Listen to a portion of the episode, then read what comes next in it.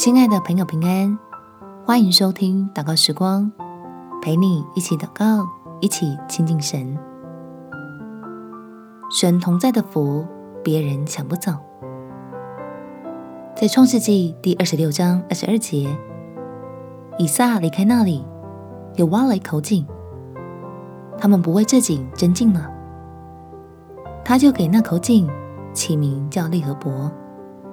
他说：“耶和华现在给我们宽阔之地，我们必在这地昌盛。”在别人对我们的恶意背后，如何看见天父要赐福你我的旨意呢？祷告，让神的话成为我们的力量，保守好自己的心，好能坚定站立在神的爱里。我们亲爱的哥天父，谢谢你与我同在，让我成为有福的人。虽然有人三番两次的用强夺、巧取或威逼方式，想夺走你赐给我的好处，但反而总是让我经历你的大能与丰富。谢谢你用圣经的话语，给了我坚持下去的力量。